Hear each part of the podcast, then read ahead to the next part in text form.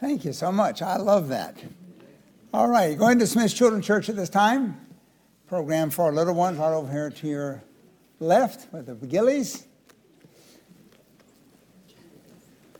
If you would take out your notes for handout tonight. Did everybody have one? If you did not, any left, Phil?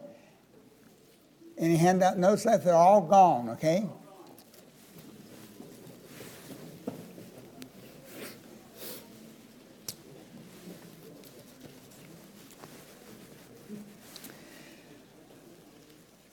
All right, tonight I'd like to talk about something that, if the Lord tarries, every one of us will one day experience. Some of us sooner than others, but death. What the Bible says about death, or called the truth about death. We're going to, first of all, look at theories, things that are not true, that man has concocted about death. Then we're going to look at exactly what the Bible says about this. And it's something every one of us, if the Lord tarries, like I said, will one day experience. All of us will die one day. But what is the Bible? What is the truth about this event that every one of us will experience? And first of all, I'd like to look at what I call the theories about death. And the first one is very common. It says death ends everything. The theory that death ends everything. Basically, when you die, you cease to exist. And those who believe this says that man is like an animal. He lives on this earth, and when he dies, poof, he's gone. That's the end of any of his existence, and it's quite popular today. That's what atheists believe. But what does the Scripture teach? What does the Bible tell us about death? And I'd like to share that with you on this first point. First of all, the Bible says man was created in God's image. Man was created in God's image. And we're going to look at a couple of scriptures on that. In Genesis 1:27, it says, "So God created man in his own image. In the image of God created he him. Male and female created he them." In Genesis 2:7, it talks about the three parts of man. It says, "The Lord God formed man out of the dust of the ground," that refers to his body, "and breathed into his nostrils the breath of life," that's his spirit, "and man become a living soul."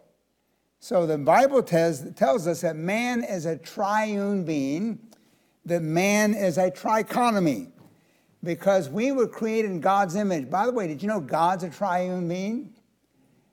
The Bible says there's one God, but he exists simultaneously in three persons: the Father, the Son, the Holy Spirit. So he's a triune being, and when he created you as a triune being. And the word there is a trichotomy. And 1 Thessalonians 5, I believe most of the scripture we'll look at will be on the screen. We will turn to some. But 1 Thessalonians chapter 5, verse 23, it talks about the three parts of man.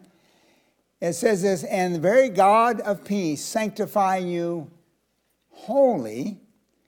I pray, God, your whole spirit and soul and body be preserved blameless unto the coming of the Lord Jesus Christ." Notice here, you are made in three parts: a spirit, a soul, and body. And that's talking about when God created you, and you created you as he is, a triune being.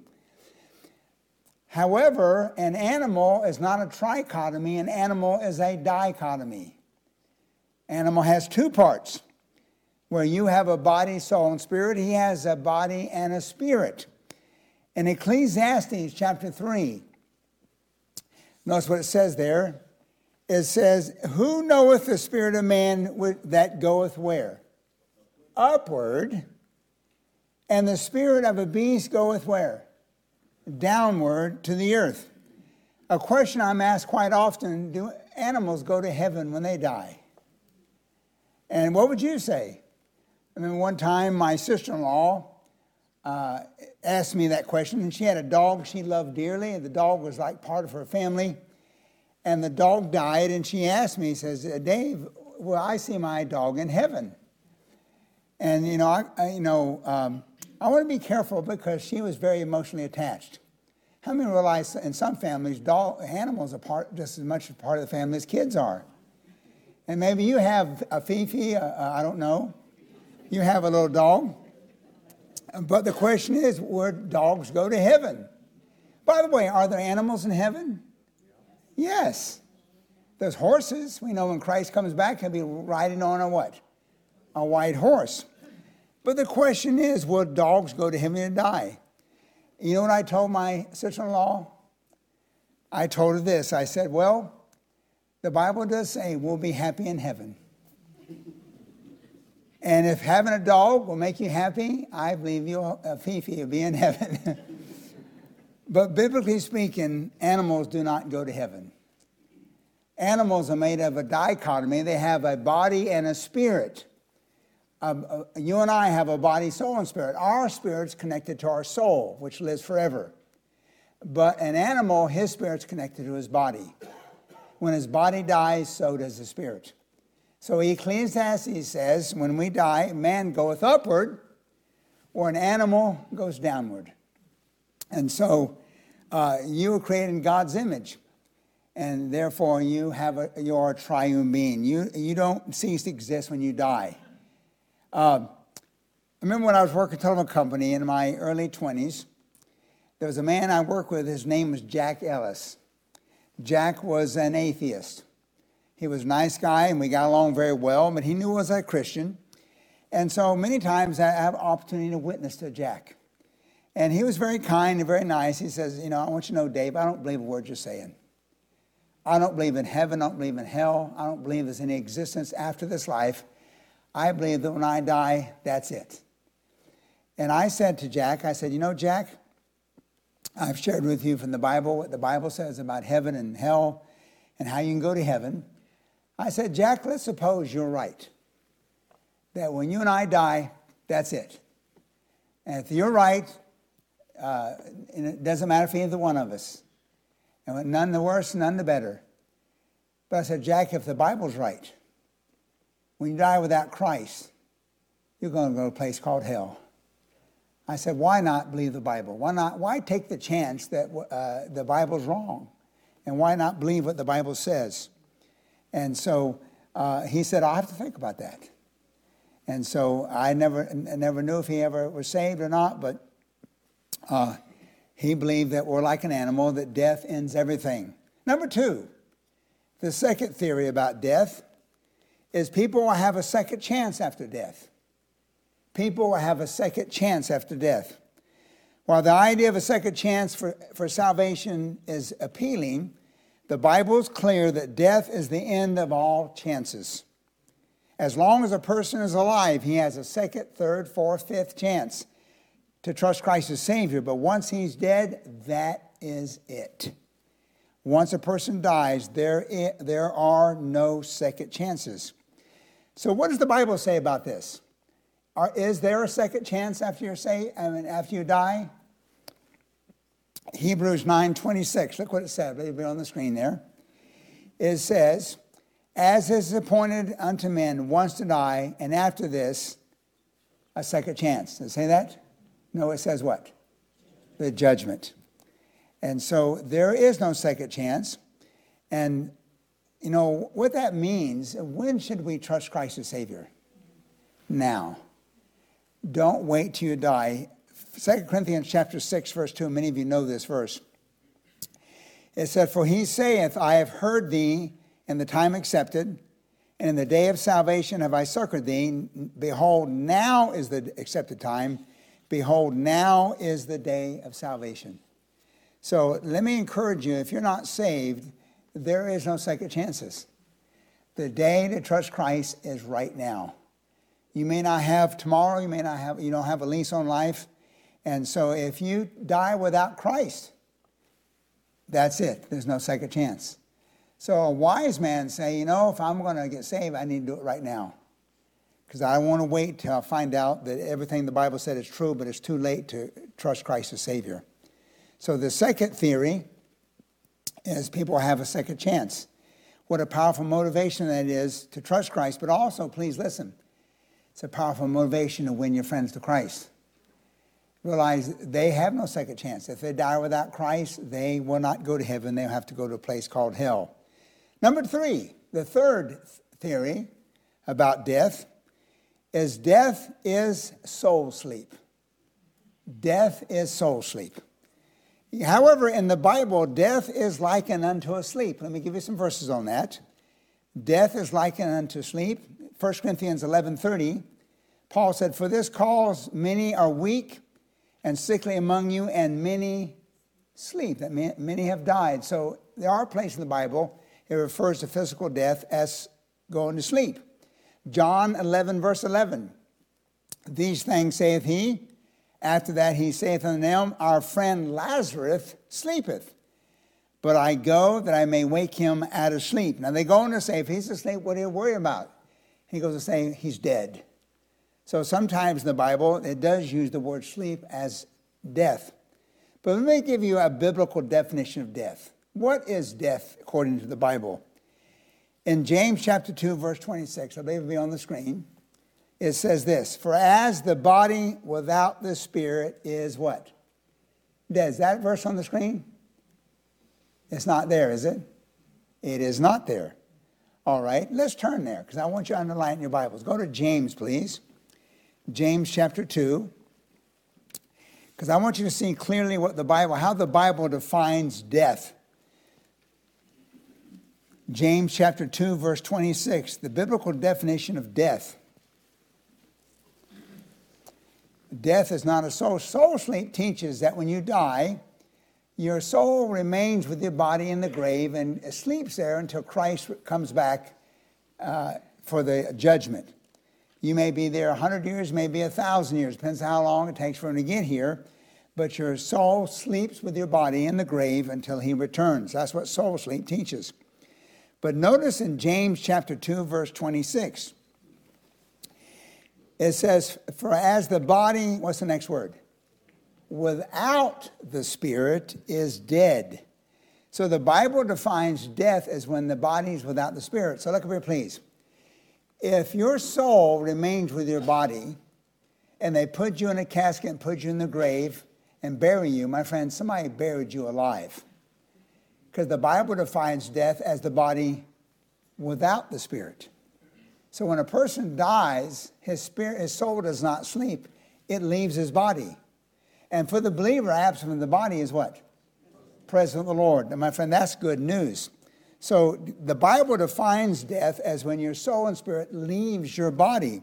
There is no such thing as soul sleep. Death means, or death is a separation of the soul and spirit from the body. Let me give you some examples of this. Go with me now to Luke chapter 16, please.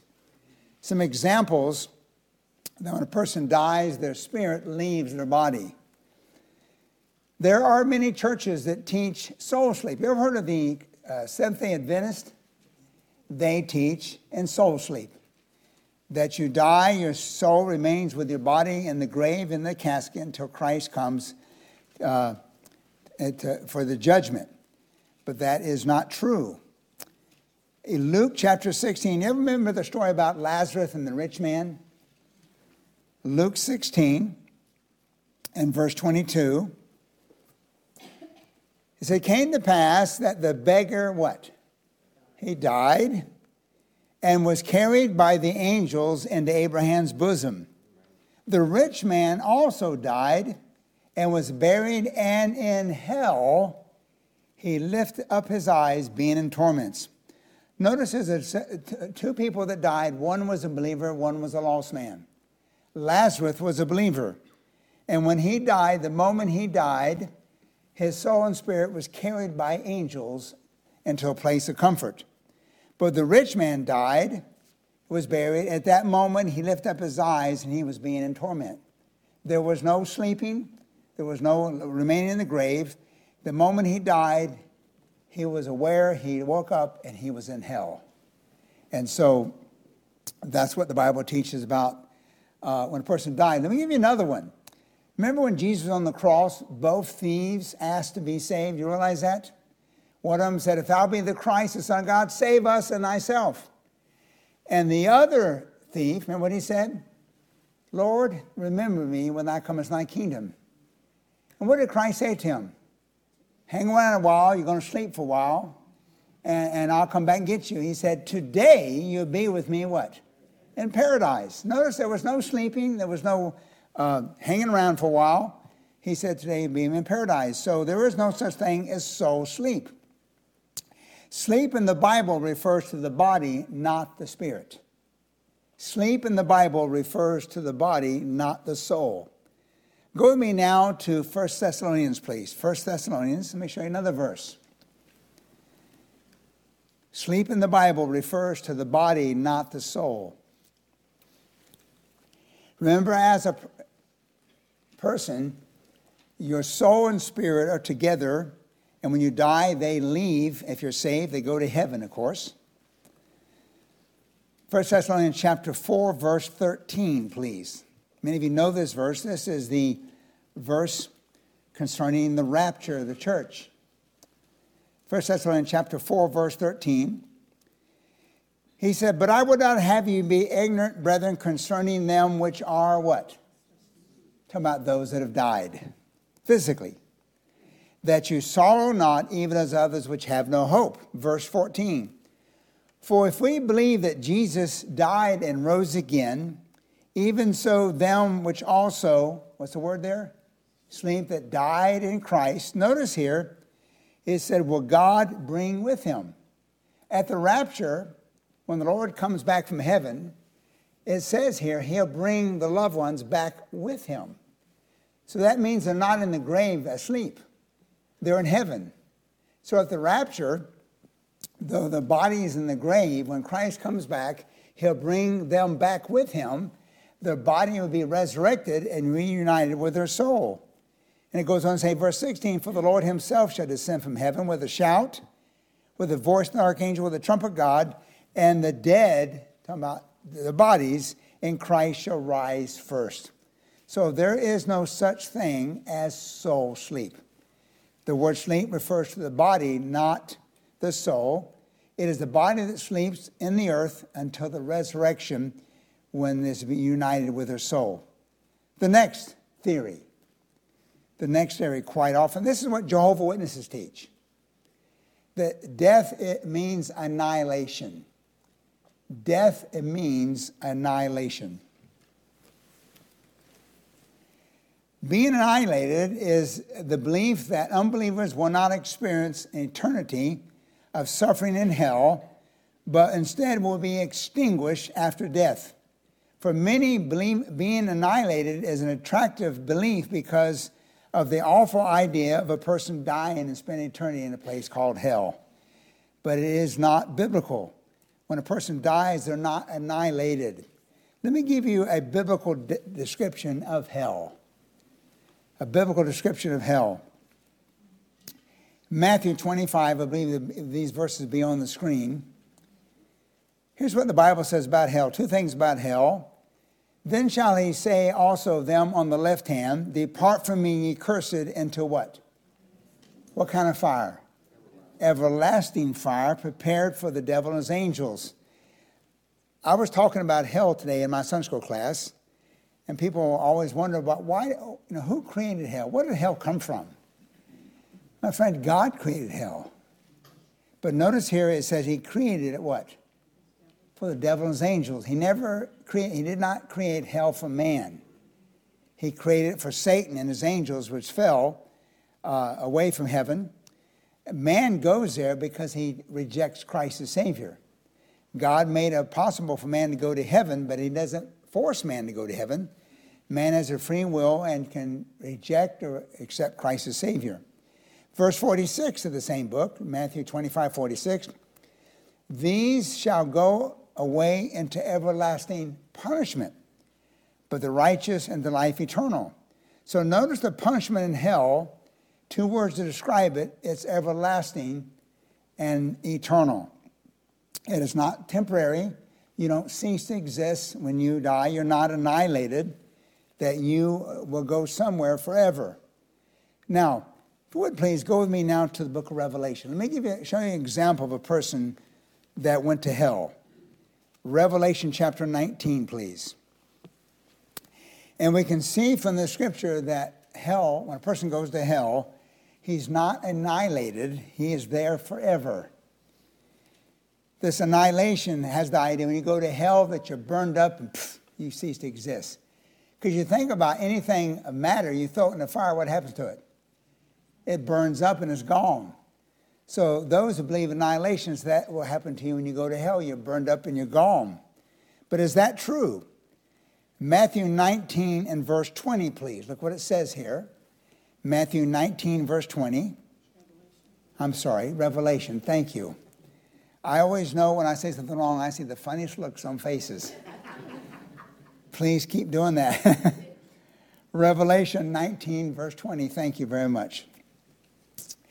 It says, the beast was taken, and with him the false prophet that wrought miracles before him, with which he deceived them that received the mark of the beast, and them that worship the image. And notice here, these both, what? The beast and the false prophet, these both were cast alive into the lake of fire burning with brimstone. So here's two individuals that existed during the tribulation period, the beast, false prophet, and the judgment, they were cast alive into the lake of fire. Now, according to the theory of annihilation, when they're cast there, they're gone. But I want you to notice Revelation 20, verse 1. The last three chapters of the Bible are in chronological order. So these two individuals were just cast in the lake of fire. Look in Revelation 20, verse 1. John said, I saw an angel come down from heaven, having a key of a bottomless pit and a great chain in his hand. And he laid hold on the dragon, that old serpent, which is the devil and Satan, and bound him for how long? Are you talking now? Did I lose you? 1,000 years. Remember that. Bound him for 1,000 years. Verse 3, and cast him into the bottomless pit and shut him up and set a seal upon him that he should not deceive the nations no more till the 1,000 years should be fulfilled. And after that, he must be loosed and a little season. Now, why he's in this bottomless pit for 1,000 years, that's when Christ will reign on the earth for 1,000 years. They call it the millennial reign of Christ. So Satan is cast in the bottomless pit for how long? 1,000 years. Now look in verse 7. And when the 1,000 years are expired, Satan shall be what? Loosed out of his prison. Now go to verse 10, please. And the devil that deceived them were cast into the lake of fire and brimstone. Notice here, where the beast and the false prophet were. Does it say that? It says where they what? Are. Present tense. Now look up here, please. 1,000 years have expired. Remember, prior to Satan being chained in the bottomless pit, the beast and false prophet were cast in the lake of fire. Then 1,000 years passed. Then Satan's cast in the lake of fire. And guess who's still there? The beast, false prophet. They were not annihilated. They didn't cease to exist. They were still there. And it says, Satan shall be tormented day and night forever and ever. So there is a verse that defeats the idea of annihilation, but also supports the idea that hell is forever. 1,000 years later, the beast and false prophet are still there, still suffering in torment, and Satan will be there, and says he shall be tormented day and night forever and ever. Next, the next theory about death is that there is an intermediate state in a place called purgatory after death. Haven't you heard of that before? Purgatory. Purgatory is a doctrine by the Catholic Church. It is a man-made doctrine. It's nowhere found in the Bible. According to the Catholic Encyclopedia, purgatory is a place or condition of temporal punishment for those who, departing this life in God's grace, are not entirely free from venial faults and have not fully paid the satisfaction due to their transgressions. To summarize Catholic theology, purgatory is a place that a Christian soul goes to after death to be cleansed of sins that have not been fully satisfied during life. In other words, if you're not quite bad enough to go to hell, but not quite good enough to go to heaven, you go to purgatory. And there in purgatory, you suffer for a while to pay for your sins, and that's a temporary place, and when that's done, you go to heaven. In the Catholic Church, there's two kinds of sin. There's a venial sin and a mortal sin. A venial sin is one that's not so bad that will not send you to hell. A mortal sin is one that will send you to hell. For the venial sins is the ones when you go to confession booth, confess yourself, your sins to a priest, they will give you some indulgences and Hail Marys. If you do these things and give you some penances, if you do these things, this will pay for your sins and allow you to be forgiven. But if you miss out on those and do not pay for them by these indulgences and penances, then you have to go to purgatory. And also, if you have loved ones in purgatory, you can give money to the Catholic Church and the priest will pray them out of that. In other words, if you have loved ones that were not quite good enough for heaven, but they were not terrible for hell, they go to purgatory. And you can go to the Catholic Church and give money to the church to buy them out of purgatory. And it's interesting. You say, Pastor, that's not true. Yes, it is. When John F. Kennedy was assassinated, the Kennedy family gave $1 million to the Catholic Church to buy his soul out of purgatory. So purgatory is a man-made doctrine. But there is scripture they use to support it. And I want to show it to you in case you ever have to defend what you believe. Go with me now to the book of 1 Corinthians chapter 3, please. Here's a scripture that is used by the Catholic Church to support purgatory. Because remember, purgatory is a place of suffering. It's a place where a person is exist in a fire for a period of time until their venial sins are taken care of, and then they're allowed to go to heaven. 1 Corinthians chapter 3, this is the description of the judgment seat of Christ. And look what it says here, 1 Corinthians chapter 3, verse 13. It says, every man's work shall be made manifest, for the day shall declare it, because it, talking about your work, shall be revealed by fire, and fire shall try every man's work what sort it is. Verse 14, if any man's work abide, which he hath built thereupon, he shall receive a reward. But if any man's work shall be what? Burned. He shall suffer loss, but he himself shall be saved, yet so is by fire. Notice it's not the person that's being burned. It's his works that are being burned. And the purpose of this judgment is not to determine going to hell or heaven or not. It's to determine what degree of reward you have in heaven. All your works as a believer one day will be placed before the Lord. And their works will be placed in a fire. And the fire shall judge your works what sort it is. Is it a good work or bad work? Is it one that will abide the fire and receive reward or be burned up and suffer loss reward? But it has nothing to do with that. This is after you're already in heaven, the judgment seat of Christ. So this is the verse they will use for purgatory, thinking that you'll have to go there and you'll have to burn for a while and then go to heaven. But what does the scripture teach? Jesus paid the penalty of our sins. Amen. Jesus paid. You don't have to go to purgatory and pay for the things you did wrong. Jesus paid the penalty of our sins. 1 John chapter 2, verse 2. And he, the Lord Jesus, is the propitiation for our sins, and not our sins only, but the sins of the whole world. Purgatory says you have to go and suffer and pay for them until you take care of the things you've done wrong. Then you can go to heaven. My friend, Jesus paid the penalty for us. Next about Jesus, Jesus' death satisfied God. Jesus' death satisfied God. Remember it said, Catholic theology said you have to go to purgatory and there suffer a while until your debt's been satisfied. How many realize Jesus' death satisfied God? He said, show me that, Pastor. I'm glad you asked. Go to Isaiah 53, please. Isaiah 53. Let me show you that the sufferings of Christ satisfied God as a payment for our sin. You don't have to go to purgatory and suffer for a while to make satisfaction for what you did wrong. Jesus did that on the cross. That's the good news of the gospel. Isaiah 53, verse 5, please.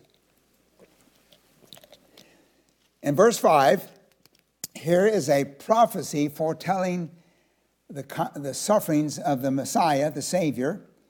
something he would do 600 years before he was even born. And notice here it said, verse 5, but he was what?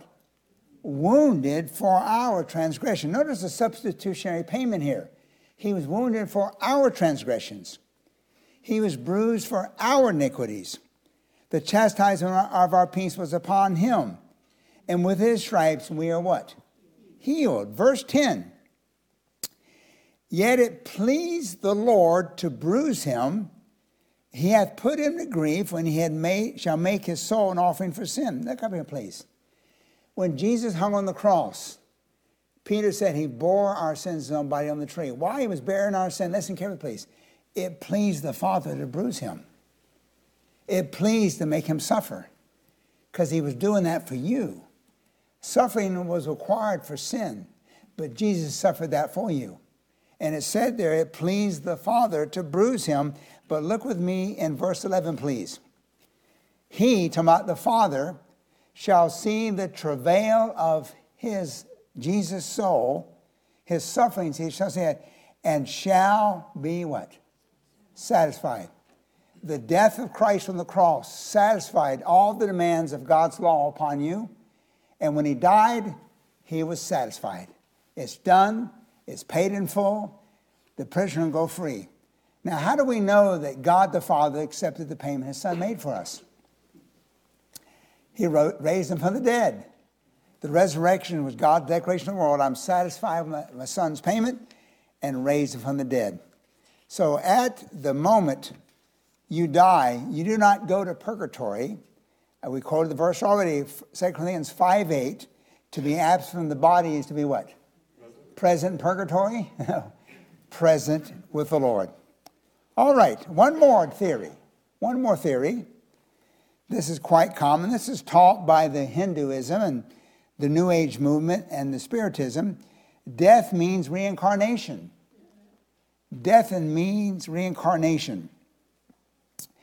To reincarnate literally means to incarnate again. To become flesh again. That is, reincarnation is a rebirth into a new body and flesh of blood.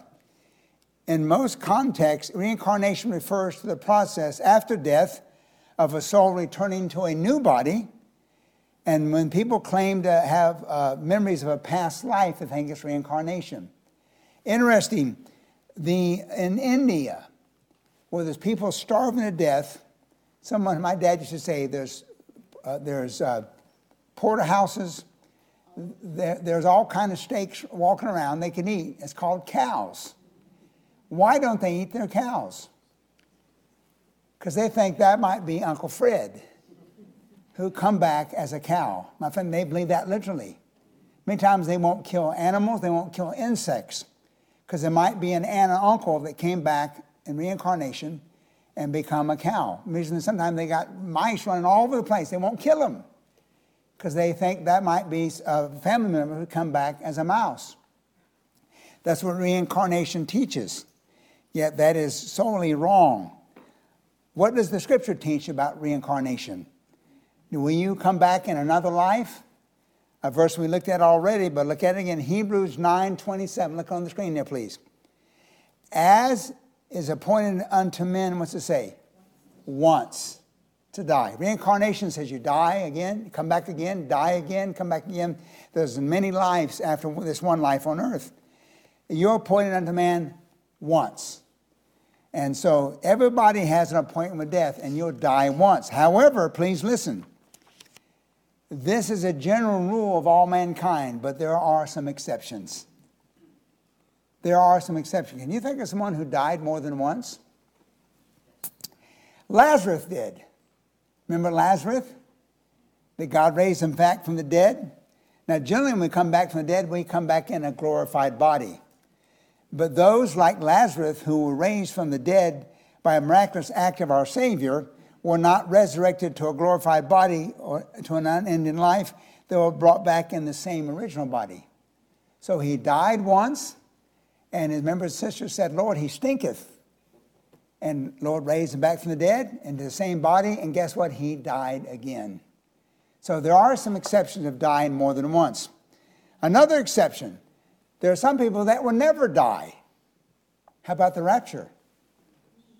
That, you know, basically it's talking about that we shall behold, I show you mystery. We shall not all sleep, but we shall all be what? Changed. So at the rapture, you won't even die once. I don't know about you. I hope that's in my lifetime.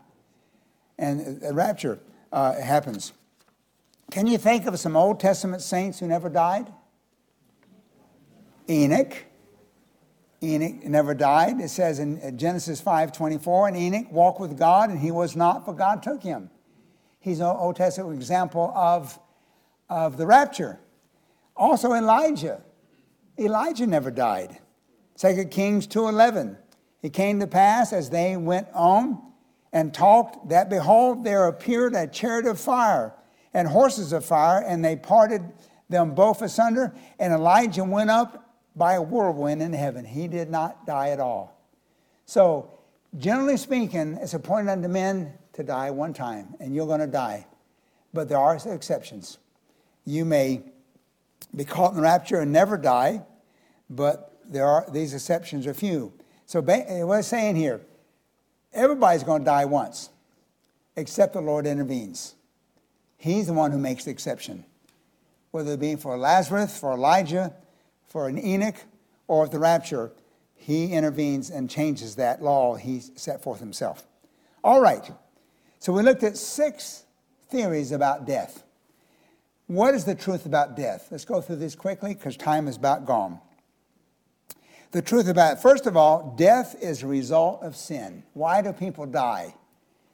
Because of sin. Death is a result of sin. Listen to this verse. And say, and the Lord God, Genesis 2:15, the Lord God took man and put him in the garden of Eden and to dress it and keep it. And the Lord God commanded the man, saying, of every tree of the garden thou mayest freely eat, but of the tree of the knowledge of good and evil, thou shalt not eat of it, for the day thou eatest thereof, thou shalt surely what? Here's a question for you. Did he die? The Lord said, the day you eat thereof, that day thou shalt surely die. Did he die? Yes, he did. He died spiritually. Now, what does death mean? Separation. At the first time in his life, he was separated from God spiritually. But as time went on, he eventually died physically. God created man to live forever. If Adam had never sinned, he'd be still alive today. And by the way, if Jesus had not died on the cross, he'd still be alive today. Because there was no sin in him. Therefore, he would not experience the judgment of sin. He would have lived on forever in the body that he had lived here. So, but men die because of sin. Death is a result of sin. Letter B, death is a separation. Don't miss that. That answers so many of the questions today. Remember, James said in James 2:26, for as the body without, the word without means separate or apart from, the spirit is dead. So when you die, the moment you breathe your last breath, your spirit leaves your body. As a Christian, absent from the body is what? Present with the Lord. Letter C, death will one day be destroyed. Death will one day be destroyed. In 1 Corinthians 15, verse 25, for he must reign till he hath put all enemies under his feet, and the last enemy that shall be destroyed is what? Death. One day, death shall be destroyed. And lastly, we'll wrap it up with this. This is my favorite one. There will be no death in heaven. Why? Because there's no sin in heaven. What brings forth death is sin. Revelation 21, verse 4. It said, and God shall wipe away all tears from their eyes, and there shall be no more death, neither sorrow nor crying, neither shall there be any more pain, for the former things are passed away. You know what makes heaven so wonderful?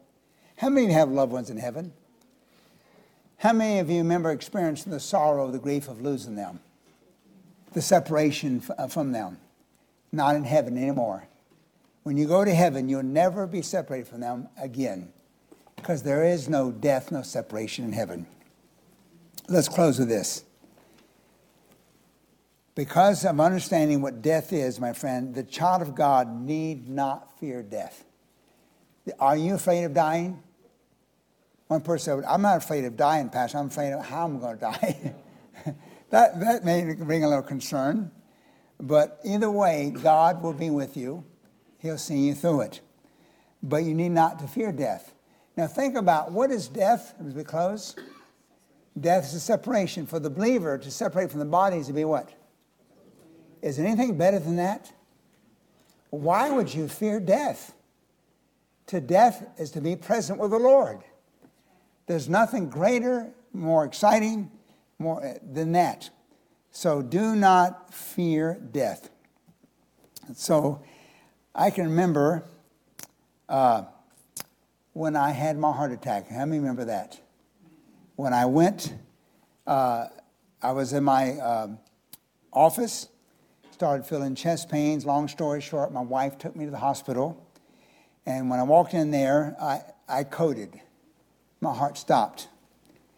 And they had to bring out the paddles, and I understand they shot me 3 times, and they brought me back.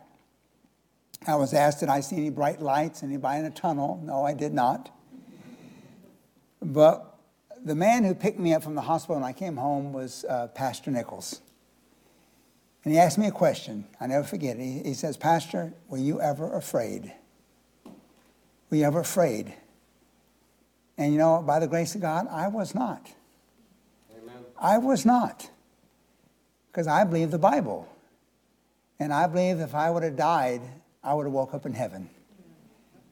Am I afraid of that? Not at all. So, my friend, if you've never trusted Christ, then truly you have a reason to be afraid of death. Because die without Christ is spend eternity in a place called hell. But if you're saved, my friend, don't be afraid of it. I'm not saying looking forward to it. I'm not saying you ought to participate in it and make it happen. Leave that to the Lord. But when it happens, absent from the body is what? Present Lord. We can rejoice. So, and let me close with this. And as a pastor, I have done probably hundreds of funerals over the years.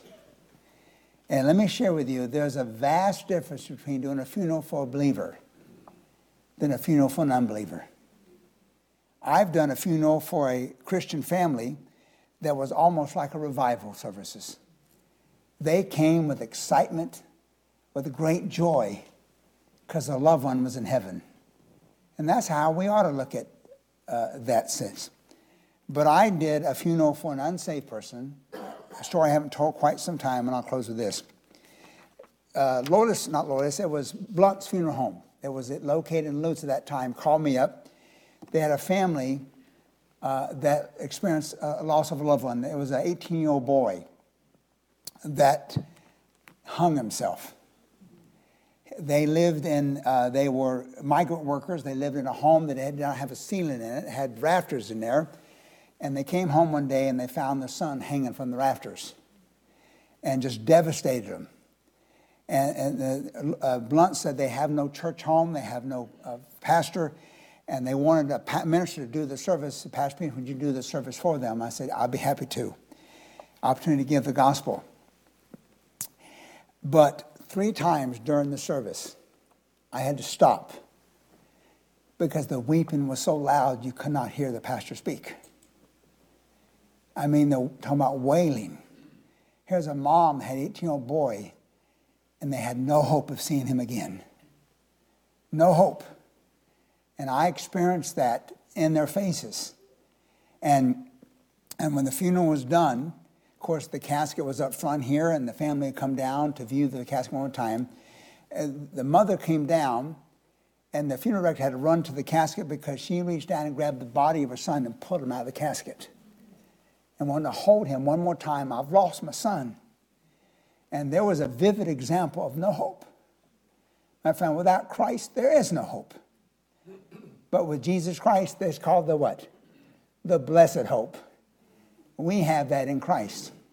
And so, Christian, you need not fear death, because the Lord Jesus Christ is our blessed hope. But if here tonight you've never trusted Christ, then you have every reason to fear. And fear death, because when you die without Christ, you go to a Christless eternity. Let's bow together, please. I want to share with you tonight a little different message than normal. Normal we do some preaching, but tonight it was more teaching. And I want to teach you what the Bible says about death. And first of all, understanding what death is not. We saw 6 different theories of man concerning death and why each one of them are wrong. Then we saw from the Word of God, from Scripture, what death is. And for the believer, death is not annihilation, it's not an end. It is just the beginning of life on earth to life in heaven for all eternity. So Christian, do not fear death. Do not see it as something terrible. In a sense, it's a wonderful thing because Christ will take you to heaven to be with Him. But by chance you're here tonight and you've never trusted Christ to be your Savior, my friend, why not do that tonight?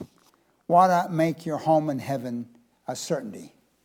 Why not leave here with assurance that you're going to be in heaven with the Lord forever and ever? You say, Pastor, I'd like to have that assurance. I'd like to know that I have eternal life, that heaven's my home. I don't want to go through life anymore hoping or guessing or wondering. I want to know I have eternal life. How can I know that, Pastor? You can know that simply by trusting Jesus Christ as your Savior. The Bible tells us that we're all sinners. I'm a sinner, you're a sinner. We've all have sinned and come short of the glory of God. And because we've sinned, we have earned the judgment of a holy God. The soul that sinneth, the Bible says, must die. And the Bible says our good works, our good deeds will not pay the penalty. Our good works cannot save us, will not get us to heaven. That's bad news, but the good news is God loves you just the way you are. He loved you so much, He sent His Son to pay the penalty for you. And when Jesus Christ died on the cross, my friend, He died in your place. He died in your stead. He took your sins upon Himself, and the Father punished Him for what you've done wrong. And the Bible said when He saw the travail of His soul, He was pleased. He was satisfied because Jesus paid the penalty for you. He died for you, He was buried, and He rose again. And God is satisfied. And now He offers you forgiveness. He offers you a home in His heaven, eternal life, and spend eternity with Him if you accept the payment His Son made for you and trust His Son to be your Savior. If you've done that, my friend, rejoice that heaven's your home. But if you have not, why not do it right now? As we close in prayer, why not talk to God and trust Jesus to be your Savior, leaving here knowing heaven's your home? If you've never trusted Christ as Savior, why not talk to God and maybe say something like this? In your own thoughts, only He knows your thoughts, you cannot go wrong, and just say this, Dear God of heaven, I acknowledge that I'm a sinner. I've done things wrong. And because I've sinned, I've earned, I deserve your punishment. And I realize, according to the Bible, the punishment of my sin is death in a place called hell. But God realized that I cannot save myself. My works, my deeds cannot save me, cannot earn salvation. I want to trust Christ to be my Savior. I want to trust Him to forgive me and to give me eternal life. I believe He died for me. I believe He was buried and He rose again. And right here tonight, I am trusting Christ to be my personal Savior so I can go to heaven when I die. As heads are bowed and eyes are closed, my friend, did that make sense to you? Did you trust Christ to be your Savior? If you did, according to the Bible, right now, heaven's your home. That's His promise. But I'd like to know if anyone did that tonight. If you made that decision tonight for the first time, you trusted Christ, and allow me simply to pray for you. I'm not going to put you on the spot or have you forward. I'm not going to embarrass you. I just want to pray for you. But if you did that tonight, as heads are bowed and eyes are closed, would you simply raise your hand so I can pray for you?